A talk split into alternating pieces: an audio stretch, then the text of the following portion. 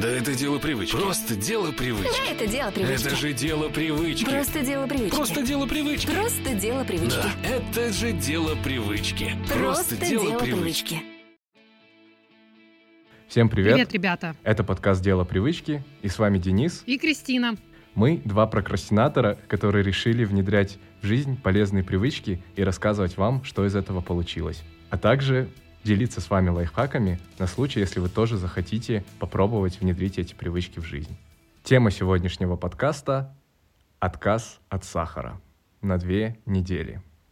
Надеюсь, вы чувствуете боль в моем голосе, потому что я безумный сладкоежка, и это были две недели чистого ада. Я вам буду весь подкаст плакать и ныть о том, какой это был кошмар. Так что, пожалуйста, м, пожалейте меня. Спойлер, кое-кто из нас не смог. Ваши ставки, господа. Может показаться, что это не я, но наоборот я. Трынь, теория. Добавлю дисклеймер важный. Мы с Денисом не медики, не диетологи и не претендуем. Итак, теоретическая часть. На самом деле сахар в последнее время довольно сильно демонизируют, забывая о том, что все-таки он нашему организму нужен. Норма потребления сахара в день составляет 25-30 грамм. При этом максимальное количество сахара допустимое 50-60 грамм в сутки. При этом среднестатистический человек съедает более 100 грамм сахара в день. То есть это в 4 раза больше нормы, которые советуют врачи. И тут можно подумать, что вот эти 100 грамм, которые съедает среднестатистический человек в день, это чистый сахар, но это далеко не так. В наше время сахар кладут везде. В колбасу, в соусы, даже в выпечку, в обычный хлеб. Везде есть сахар. Собственно, почему излишнее потребление сахара вредно для здоровья? Во-первых, чрезмерное употребление сахара блокирует гормон лептин, который отвечает за передачу мозгу сигнала о насыщенности организма. То есть, по сути, если вы постоянно в больших количествах едите сахар или пьете суперсладкий чай, то лептин у вас вырабатывается не так хорошо, и у вас в большей степени ощущение голода присутствует. Помимо этого, э, есть целая куча неприятных побочных эффектов сахара. Это как э, гуглить «у меня болит голова», и вам выдает Google, что у вас рак мозга. Вот сейчас вас буду пугать точно так же. Побочные эффекты чрезмерного потребления сахара. Ослабление иммунной системы, повреждение стенок сосудов, атеросклероз, снижение мозговой активности, вымывание из организма кальция и витамина В1, разрушение зубной эмалии и кариес, дополнительная нагрузка на печень, почки, поджелудочную железу и преждевременное старение кожи. Если это вас напугало недостаточно, то могу сказать, что наиболее пагубное последствие поедания сладостей, согласно исследованиям, это патологическое привыкание. Поедание сладостей стимулирует выработку гормонов удовольствия, дофамина и серотонина. Для многих людей сладости — это, по сути, своеобразные антидепрессанты. Вот у вас какой-то нервный срыв или какая-то печалька, съели пироженку, и кажется, что стало лучше. Говоря о сахаре, Кристинина часть всегда это, что происходит в мозге и как это объясняется с точки зрения эволюции. Поэтому эволюция. Трынь. Трынь. Нашим предкам было крайне необходимо есть пищу с высоким содержанием энергии. А такая пища — это сладкая и жирная, то есть все, что калорийно. Поскольку они не питались регулярно, им было важно насытиться заранее. Я не помню, или у Харари Юваля, или у Курпатова есть сноска про финиковую пальму, что сладкий вкус в большей степени был доступен древним людям в плодах финиковой пальмы. Она встречалась очень-очень редко, поэтому, когда они на нее натыкались, то они просто обжирались этими финиками до упомрачения и остановиться не могли. И, видимо, благодаря вот этим безвольным совершенно нашим предкам в нас осталось чувство объесться, пока не лопну и за стола не встану, где десерт, несите торт скорее. Я какое-то время очень активно была увлечена йогой и аюрведой, поэтому поделюсь с вами интересными фактами из этой нетрадиционной медицины. У аюрведы есть понимание природы вкусов. Их всего шесть, и все они важны для гармоничного питания человека. И говоря о сладком вкусе, я надеюсь, что кого-то это удивит, у молока природа сладкого вкуса, а еще у воды, и у риса, и у пшеницы.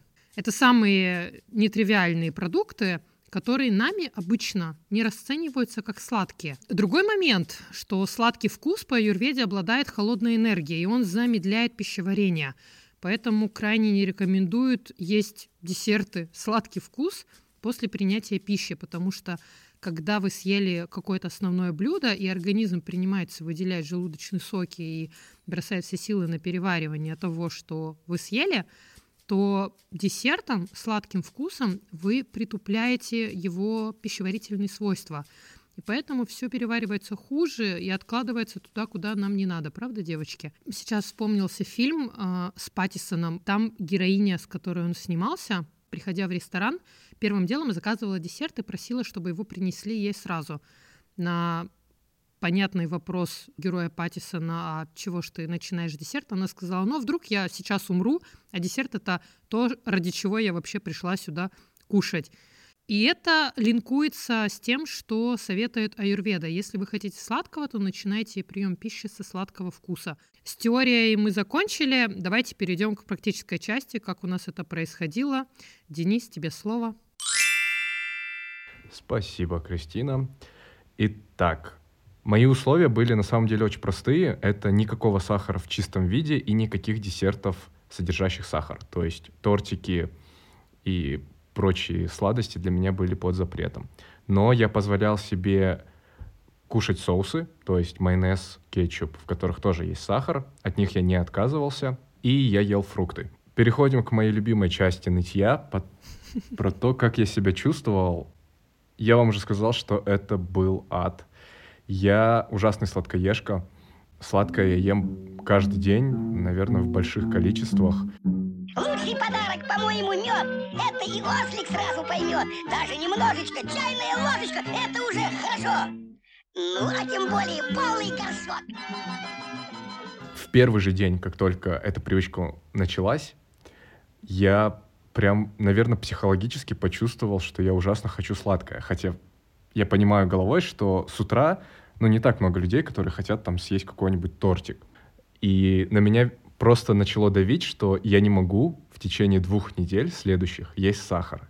И с этой мыслью я просыпался чуть ли не каждый день. Меня это дико напрягало, но ничего с собой поделать я не мог. Был очень смешной, курьезный момент на работе.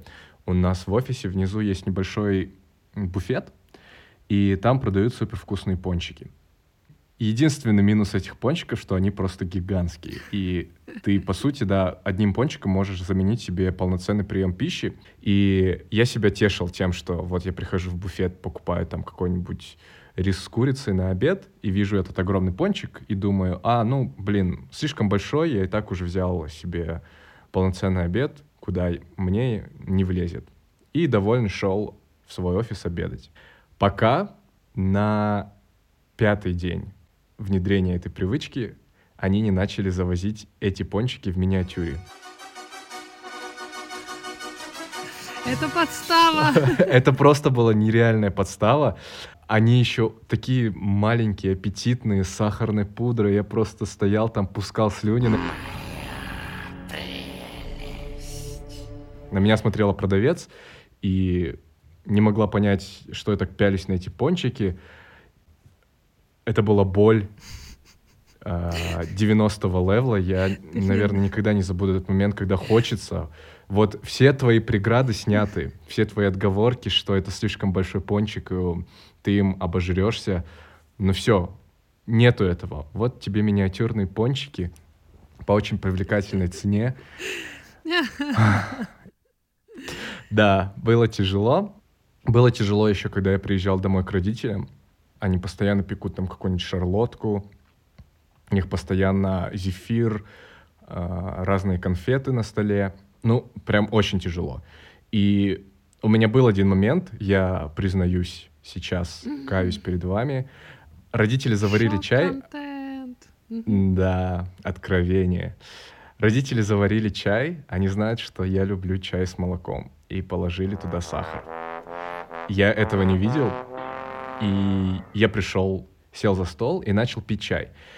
И у меня настолько, я не знаю, у меня отключилось понимание того, что мне нельзя есть сахар. Я понимал прекрасно, что в этом чае есть сахар.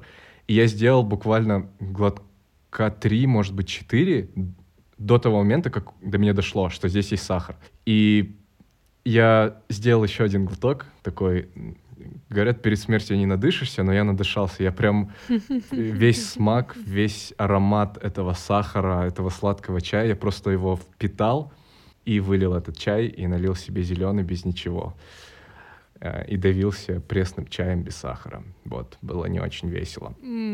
И в целом прям тяжело. Чай без сахара пить тяжело, ребят. Вот если вы также любите чай с сахаром, как я. Кофе я пью без сахара. Мне совершенно нормально. Я люблю кофейную горечь, но чай без сахара пить тяжело.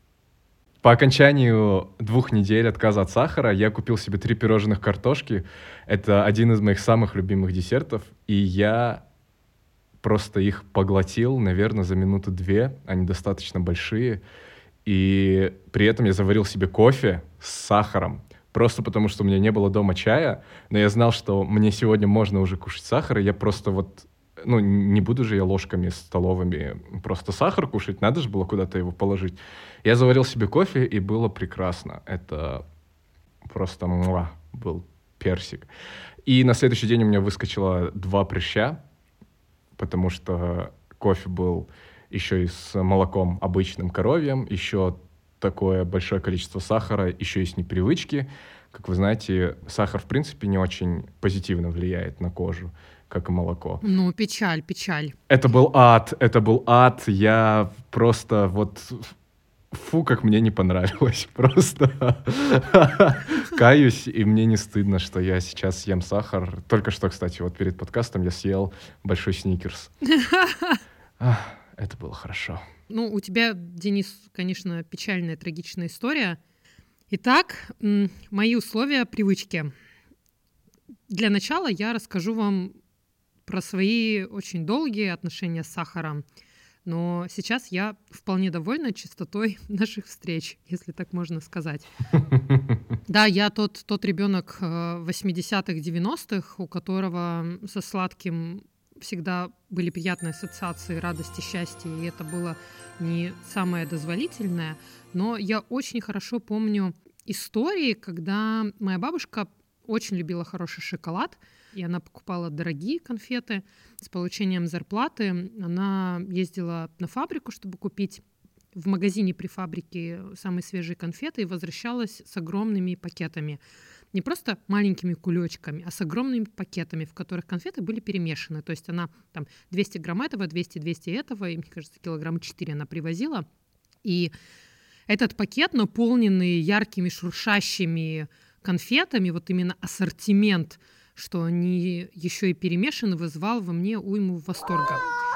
И у конфет было определенное место. Они даже не на кухне хранились, а в зале, в большом серванте. В общем, место я это знала. Я с закрытыми глазами в любом состоянии детства могла найти этот ящичек, где этот большой счастливый пакет лежал. В общем, я туда регулярно таскала конфеты, что было очень неправомерно, потому что бабушка брала там горсть конфет, высыпала ее в вазочку, и вот, собственно, с вазочки все семейство ели конфеты за чаем.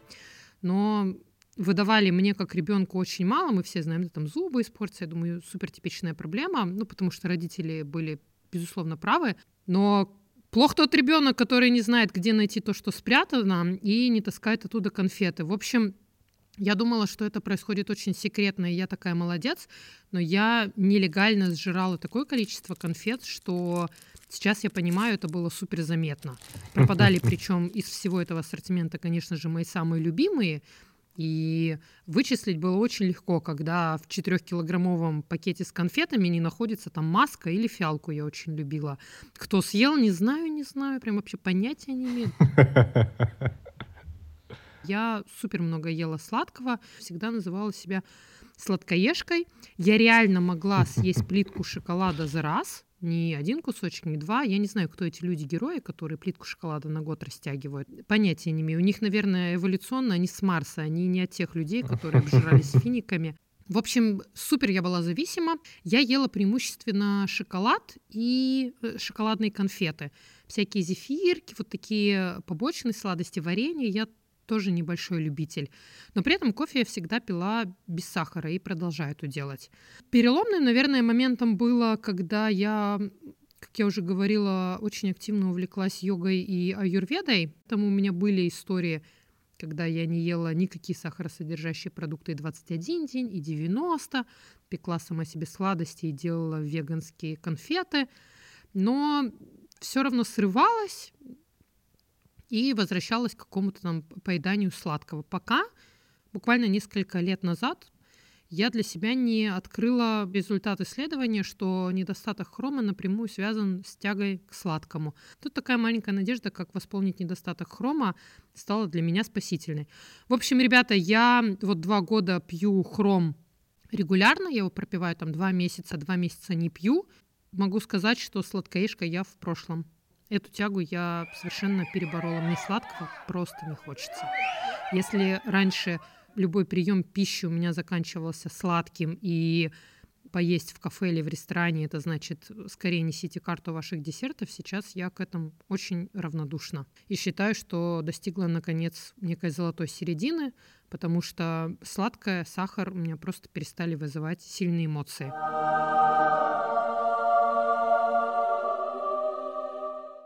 Поэтому эти две недели были для меня довольно простыми. Я не думала, что меня будет срывать, что я буду сильно хотеть чего-то сладкого. Поэтому мои условия на две недели был, был контроль сладкого вкуса, то есть никакого сахара в десертах, полностью отказ от рафинированного сахара. Из скрытого сахара я понимала, что я буду есть и не собиралась в этом себе отказывать. Это майонез. Ну вот, собственно, с, этого, с этих условий все и началось. Что было в процессе?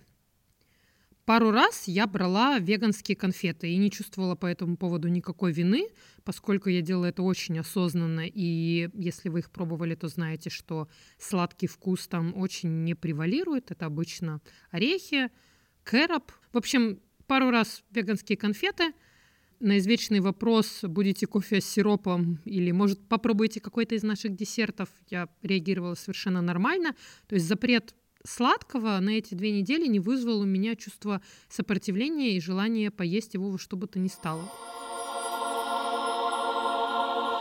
Я свободна от этой зависимости. Повторяем за мной. Ем хром, свободна от этой зависимости. В отличие от некоторых.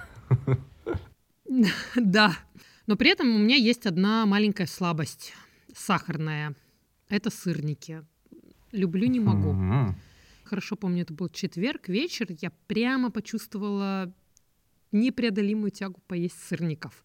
Ну, подумала, блин, четыре дня еще, а потом, Кристина, обожрешься этих сырников, все будет нормально. Поэтому я спокойно провела четверг, пятницу, а вот в субботу было такое, знаете, туманное утро, когда город как будто вымирает, и ты просыпаешься, понимаешь, что никуда не нужно, спешить не нужно, можно просто заварить кофе, включить какой-нибудь хороший фильм и наслаждаться моментом.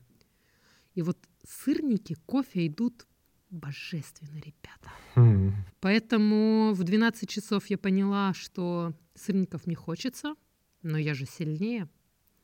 Дотянула я до трех часов дня, открыла доставку продуктов, и заказала себе две порции сырников. Ай-яй-яй. Но съела сладкую я одну, там одна была соленая, сладкая другая. Но вот, к слову, к сырникам я очень нормально отношусь, потому mm-hmm. что я люблю, когда они не приторно сладкие, и те, которые я брала, проверенные из сладкого, там был только идущий к ним джем, а сами по себе они супер нейтральные. В общем, не смогла я 14 дней выдержать, но ни о чем не жалею совершенно. I regret nothing. Это было очень вкусно, и день субботы стал просто прекрасен. День удался. День удался, да. Я не видела никакой причины себе отказать.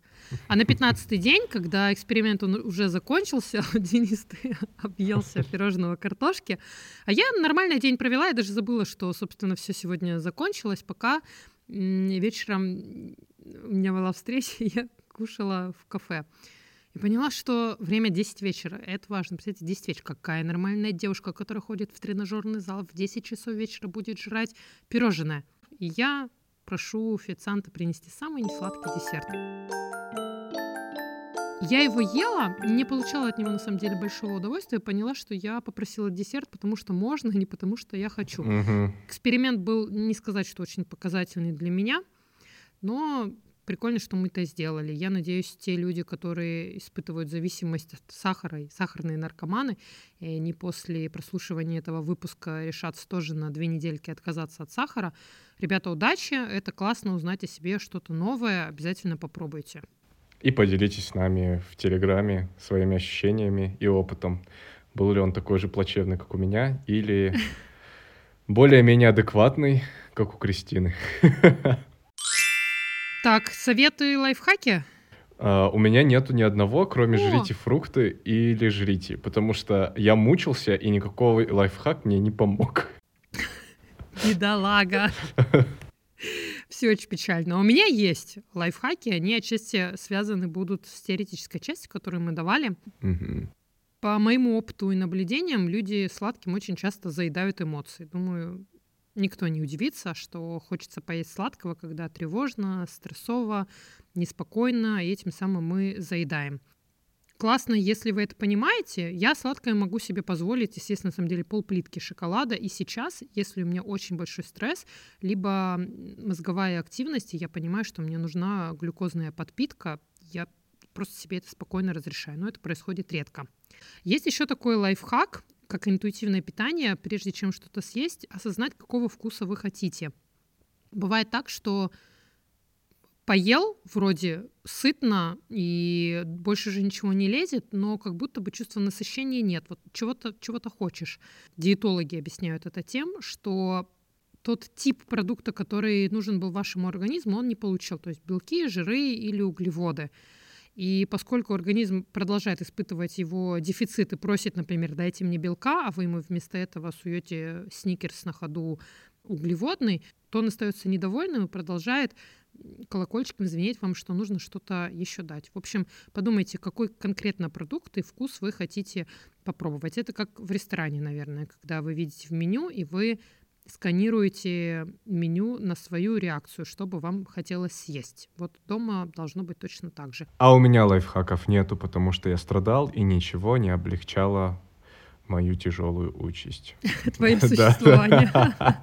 Забавно. Слушай, давай теперь послушаем ребят, которые тоже проходили этот смелый эксперимент вместе с нами и отправили нам свои отчеты. Привет, меня зовут Инга, и я две недели жила без сахара.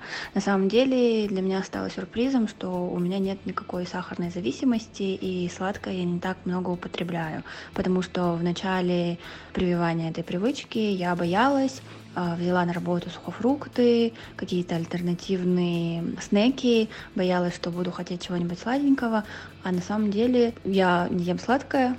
Это был для меня действительно сюрприз. Но я стала обращать благодаря этому эксперименту внимание на то, что я ем, и стала разнообразить свой рацион. Это мне очень понравилось, и я надеюсь, буду продолжать это в дальнейшем. Привет, хочу рассказать по поводу своего не очень удачного эксперимента по отказу от сахара на две недели. Так как первые две привычки у меня хорошо зашли, я думала, что на две недели отказаться от сахара будет легко, но на самом деле я продержалась только три дня, потому что после этого на четвертый день я как-то на автомате положила сахар в свой чай, потом на следующий день я как-то съела печеньку, съела конфету, то есть это уже происходит буквально на автомате, когда ты себя не контролируешь, если с утра слишком рано встал, или если тебя угощают, ты просто необдуманно делаешь, совершаешь это действие, и до тебя доходит, что ты съел сахар только после того, как оно закончилось, к сожалению. Но я буду пробовать еще раз, и надеюсь, в этот раз все получится. Всем спасибо, что послушали нас до конца. Это был подкаст «Дело привычки». Подписывайтесь на нас в Телеграме. Дело, нижнее подчеркивание, привычки. И следующая привычка, которую мы будем тестировать, это ежедневное чтение перед сном. Говорят, это помогает читать больше. Что ж, мы проверим. Всем пока.